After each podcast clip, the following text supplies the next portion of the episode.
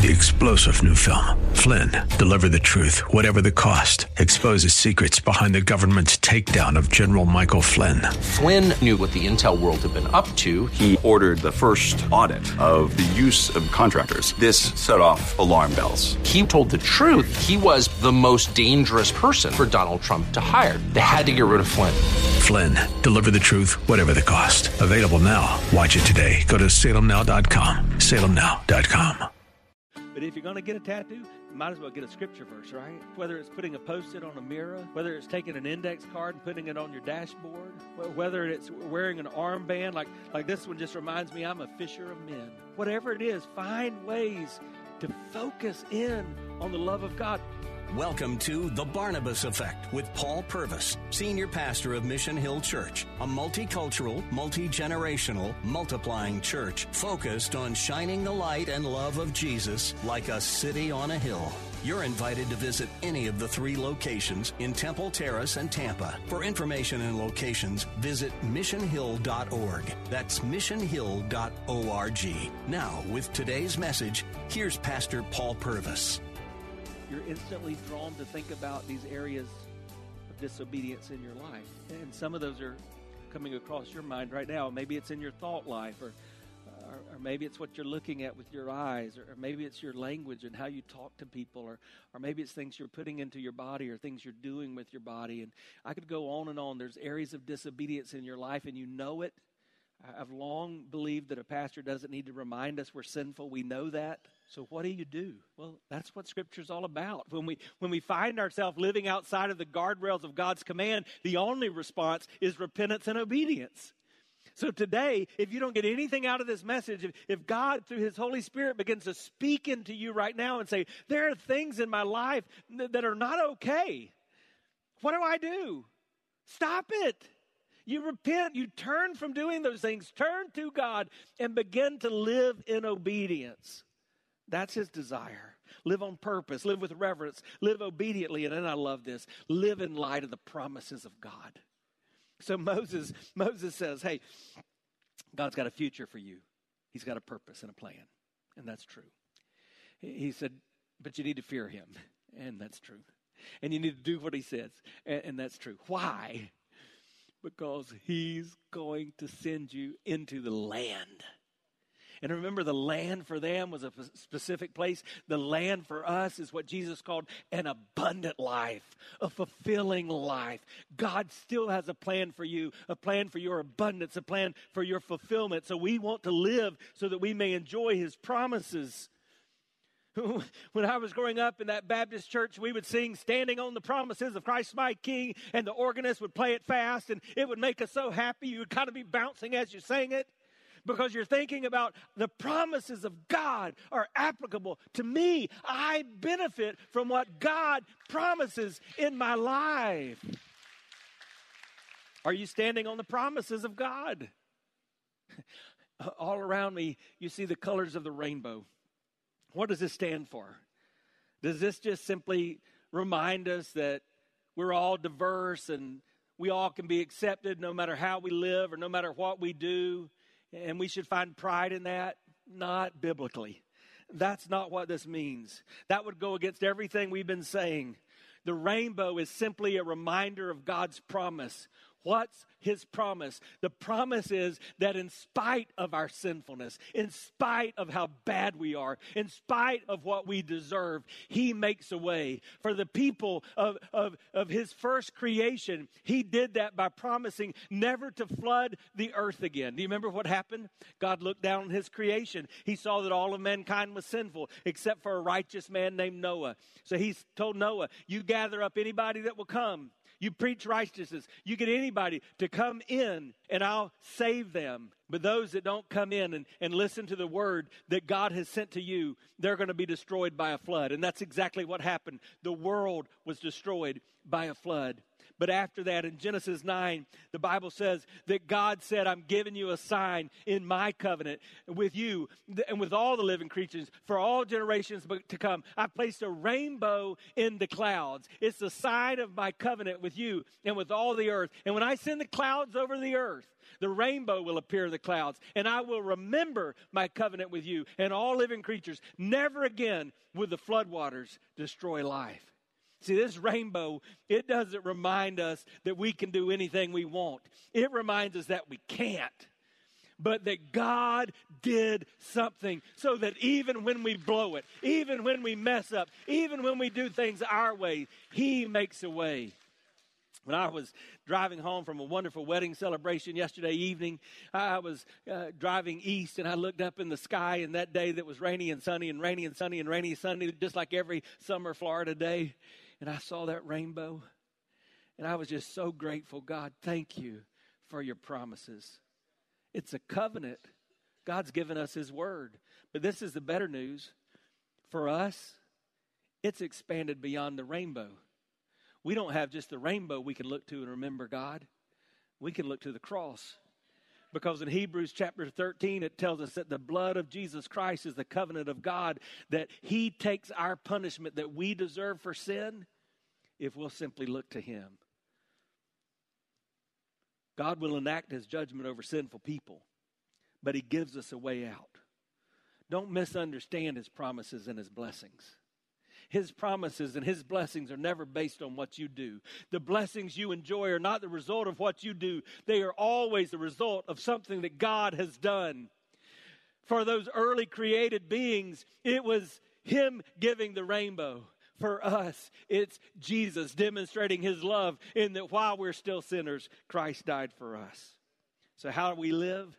We live on purpose. We live with reverence. We live obediently, and we live in the promises of God. That should encourage you today. But that's not all this passage teaches us. The Bible teaches how we should live, and then the Bible teaches us how we should love. Look at verse 4. Hear, O Israel, the Lord our God is one.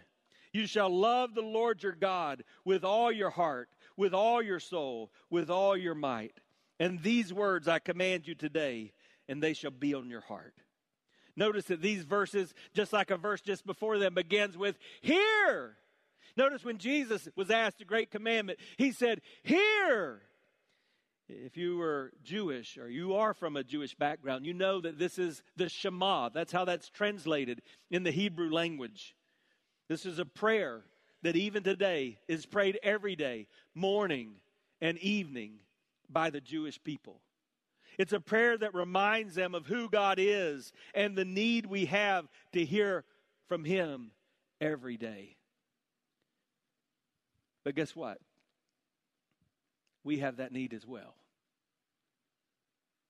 When's the last time you've heard from God? Do you slow down enough to let Him speak into your life? So some of you say, God, God never speaks to me. Well, let me give you an insider's tip. Just open the book and read his word, and he'll speak. You say, I want to hear him speak out loud. Just open the book and read his words out loud, and God will speak to you. Hi, I'm Paul Purvis, the lead pastor of Mission Hill Church, right here in Tampa Bay. Thanks for taking the time to listen to today's The Barnabas Effect. It's a ministry intended to encourage, equip, and empower you. You may not know this, but this ministry is made possible because of the generosity of listeners like you. We are able to be on the air because listeners like you are gracious and give to this ministry. Would you consider making a gift today? It would be our honor to send you a gift, a resource, as a result of your gift of any size. And you can make that gift by going to missionhill.org and clicking on the banner that says the Barnabas Effect. That will direct you to a simple way that you can give right there online. Thanks again for listening to the Barnabas Effect today. And now we continue with our message. Spend time in prayer, yes, making your petitions known to the Lord. I love that God's word tells us to do that. Be anxious for nothing, it says, but in everything with prayer and supplication, with thanksgiving. Uh, make your request known to God, and the peace of God, which surpasses all understanding, will guard your heart and mind through Christ Jesus. I love that, but don't stop making your petitions. Slow down enough to listen and hear what He might have to say. Because He is the one that can speak into your life. They were so convinced of this that when you see it translated, the Lord your God is one, the word that we have in English, the Lord, man, the Hebrew people were so afraid even to just write this out that when they would write Yahweh or Jehovah, they would leave out the vowels because of the holiness of that name. It's a tetragram for Jehovah or Elohim or the Lord. They were saying, The Lord is our God. The Lord alone is our God. But then they would say, The Lord alone is our God. Now that's significant because Jesus reminded us of that when he taught us to pray. Remember, he gathered the disciples, they asked him to teach them how to pray, and Jesus said, Okay, when you pray, begin this way. What? Our Father. See, throughout his word, God wants us to remember that we're in this together. There are no lone ranger Christ followers. We need each other. We're, we're better together. In order to live like God's commands, we choose to love one another. In a couple weeks, we'll talk about loving that way. But we need to hear what God is saying if we want to live and love the way He intends. Now He's got our attention. Hear, O Israel! We have the right perspective. How do we love? Look at verse 5. You shall love the Lord your God with all your heart, with all your soul, with all your might. That sounds familiar, doesn't it? What did Jesus say? Mark 12, 30. You shall love the Lord your God with all your heart, with all your soul, with all your mind, with all your strength. Now, you could break those down. You could say in Deuteronomy, when it talks about our heart, that's with our understanding, with all that we understand, we're to love God. Uh, when it talks about our soul, that's our willful understanding. So, with our volition of our will, with our choices, we are to love God. You know, with, with our, our body, our, our strength, or our might, that, that's our physical, our, our lives.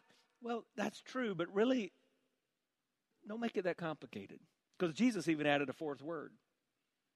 What is he saying? He's saying, just love me with all of you. Let all of you love all of me, and we'll be on the same page.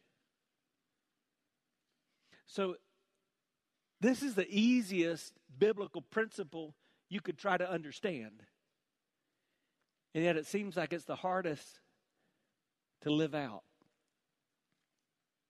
Love the Lord your God with all your heart, with all your soul, with all your strength, with all your might. Occasionally, someone will come to me, or I'll hear through the grapevine, "Hey, we're gonna we're gonna go somewhere else. We're just we need to make a change." And sometimes, uh, pastor people will say to me, uh, "You know, it's just not deep enough." And I'm thinking, you're right, because I'm not deep enough. I, I can't even get the great commandment down. I'm still working on this one. I don't know about you. Maybe some of you've got it. But my problem, and I think our problem is, we don't love God with our all. We love Him with little compartments. So I love Him with my Sunday morning compartment. And some of you, you've even got that down. You get a 10 out of 10. You'll raise your hand, you'll shed a tear, you feel the holy goosebumps. Or maybe you'll love Him with all your heart when you're around your church friends. But then you got compartments where you're just not willing to give to Him. I'm not, I'm not willing to give Him my work heart. I mean, that might get me in trouble. Those people might see me. I, if I'm a teacher, I can't give him my classroom, or if I'm a student, I can't give him my classroom heart because they might kick me out of school, right? I got to be undercover. I can't give him my financial heart. I mean, Good night. What will happen then? I can't give him all of my schedule. And I got things I need to do. I'm, I'm not going to give him my family. You see how easy it is just to compartmentalize? And here's what happens we can be active in church, we can open our Bibles, we can have a daily quiet time, we can sing the songs with the best of them, and then something happens. We're tempted, and we can't fight the temptation because we've got so many separated compartments in our life. We've not given God our all, and He wants all of you. He wants every part of you. When you get this right, you're focused on Him, you're fixated on Him. But again, my, my job's not to make you feel bad, it's to help you look to Jesus. And, and so, what do you do if, you, if you're sitting there and go, Good night, Pastor, you're right what do I do? I've, I've got these compartments. I, I don't want to be that way. I, I want to give God my all. Well, what we're learning in this passage is that the Bible teaches us how we should live, and the Bible teaches us how we should love. But when we're missing out, when we don't have it down right, the Bible also teaches us how we should learn. I don't know about you, but I want to be a lifelong learner. I, I'm so thankful that though I'm not there yet, I'm still under construction. I, I, am really grateful that, man, whether it be as a husband, as a father, as a friend, as a pastor, man, though I've blown it in the past, I'm, I'm trying to be better by His grace and for His glory. So, what do you do if, if you want that? Look at the passage once more. Verse 6 These words I command you today shall be on your heart. You shall teach them diligently to your children. You shall talk of them when you sit in your house, and when you walk by the way, and when you lie down, and when you rise. You shall bind them as a sign on your hand, and, and they shall be like frontlets between your eyes, and you shall write them on the doorposts of your house and on your gates. What is he saying? Well, that's really applicable for us because even though we're meeting in a gathering of the saints called church, the reality he's saying is that God's design is that the love of God begins in the home. he's saying to the children of Israel, hey, if you want to get this right, you've got to learn this is a daily discipline that begins right where you live. Parents, man, maybe that's the most important lesson you can learn. It's your spiritual duty to ensure the discipling and the nourishment spiritually of your children in the things of God. I'm so grateful for what happens through a church gathered. Man, weeks like Vacation Bible School are life changing. Many of you here came to Christ through a vacation Bible school or a student camp or a special event. But the reality is, we must not limit our child's spiritual growth to only the things they learn in church. You are to be the one that helps disciple them. You are to be the one who helps them grow spiritually. But again, I know the challenge. You're, you're thinking, I don't know how to do it, Paul. I don't feel equipped. What is Scripture saying? It's saying, okay, you do whatever it takes to make this the main thing in your life so that you will be equipped and you can carry out this God ordained responsibility in your little corner of the world. I want you to think about something. We've said this is God's word. If God's word is truth, that means that you, as parents, you, as grandparents, have the ability to initiate a generational shift that can alter the spiritual direction of your family's destiny. Just think about that. And I look out, and some of you are the product of that.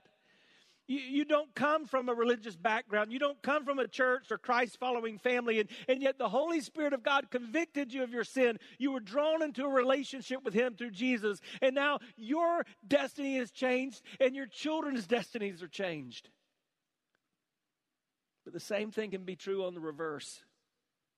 If we don't take this responsibility seriously, those of us like me who may have grown up with a godly heritage, if we don't prioritize this, if the Lord is not all in our lives, then we should not expect our children to prioritize things they watched us marginalized. So, how do you learn this? This is simple, and then I want to pray with you. Moses outlines it. First, you just got to teach the love of God. So, whether you're talking about to yourself, to your children or grandchildren, to people around you, teach the love of God. It's as simple as this look for teachable moments. Live in such a way that you're intentional, that, that people around you know, man, I love God more than anything else. Teach the love of God. Well, how do you do that? He, he kind of amplifies it. He says, just talk about it. Talk about the love of God eh, daily in your life. Just look for opportunities to talk about God. Do you do that? When, when you're out to eat, do you look for opportunities just to demonstrate that God is Lord of all in your life? It's not hard. Maybe you're going to go to lunch. Just do something like this. Ask your waitresses or waiter's name and just say, hey, in just a minute, we have a custom. We pray over our food. We believe God blesses that. I just wonder, is there anything going on in your life that we can pray for today? Most of the time, people I've never met said, say something like, sure, my mom's battling cancer. Or, yeah, I'm going through a tough time.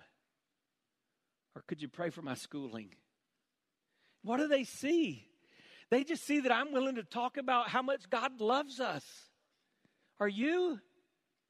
Do the people in your corner of the world even know that you care or profess to care about the love of God? Teach the love of God. Talk about the love of God. And then tattoo, tattoo the love of God wherever you can. All right, I realize what some of you are doing. Some of you grew up real legalistic and strict and I don't drink and I don't chew and I don't go with girls that do. And when you hear the word tattoo, it gives you kind of, you just begin to jerk around. What am I saying? Well, I'm just taking a little liberty from what Moses said. And I'm saying, put this command to love God everywhere you're going to think about. I'm not condemning or condoning your tattoo, but if you're going to get a tattoo, might as well get a scripture verse, right? But I know this whether it's putting a post it on a mirror, whether it's taking an index card and putting it on your dashboard, whether it's wearing an armband, like, like this one just reminds me I'm a fisher of men. Whatever it is, find ways to focus in on the love of God. So for the children of Israel, Moses gave a specific way. He said, I, I, want you to take these little boxes called phylacteries, and I want you to either put it on your left forearm or on your forehead. And in that box, I want you to write on a scroll, inscribe on the scroll the command Love the Lord your God with all your heart, soul, mind, and strength. And then every time you look down at your arm or, or, every time somebody sees that or you feel that on your forehead, you're reminded that this is the main thing. Get this right above everything else. Don't talk about how spiritual you are or how many Bible verses you know if you're not serious about loving the Lord your God with all you've got. And then he said, if that's not enough, I want you to take these little boxes. They're called mezuzahs and you put them, it's Jewish people still today here in Temple Terrace. There's a whole street full of, uh, of Jewish folks right near one of the synagogues. And if you go, I guarantee you, right under their doorbell, you're going to see a mezuzah. You know what's in it? A little scroll. You know what's inscribed on that scroll? Love the Lord your God with all your heart, soul, mind, and strength. He's just saying, whatever it takes, do what it takes to get this right. So, how you doing with the greatest love of all? Because this is what it is. It's more important than what your retirement fund is going to be. And Lord, help us there. It's more important than where your children are going to go to college or the sports teams they're not going to be on in spite of the fact that you missed church to keep them there. It's more important than who you're going to marry. It's the greatest love of all. Are you living in light of God's love? Are you loving like He commands? And are you committed this day in and day out? Man, I'm 53. Here's what I know. And I hope at 54 I love Him better than I do today.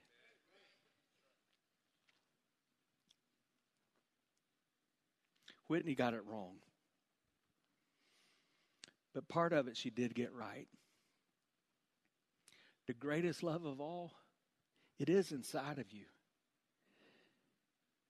Because you're loving God from the inside out.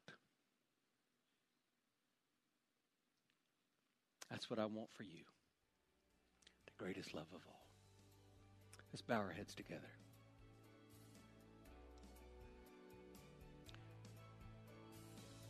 Every time we gather as a church corporately to worship, most people that gather at least profess to follow Christ.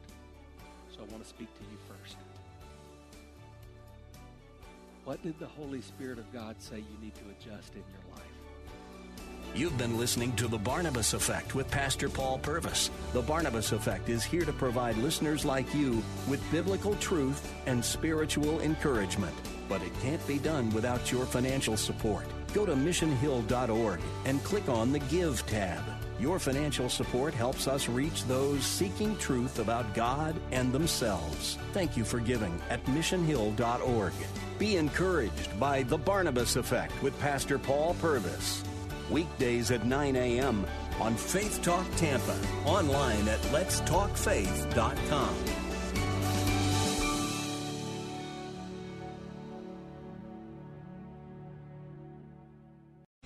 Three star general Michael J. Flynn, head of the Pentagon Intelligence Agency, knew all the government's dirty secrets. He was one of the most respected generals in the military. Flynn knew what the intel world had been up to. He understood its funding. He ordered the first audit of the use of contractors. This set off alarm bells.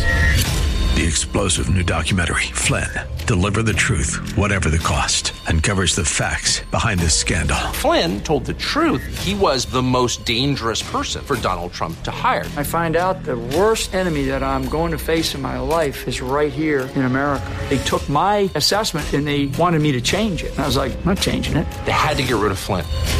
With in depth interviews, archival footage, and never before seen personal records of the man behind the headlines. I just felt like I was drowning. Flynn, deliver the truth, whatever the cost. Available now. Watch it today. Go to salemnow.com. Salemnow.com.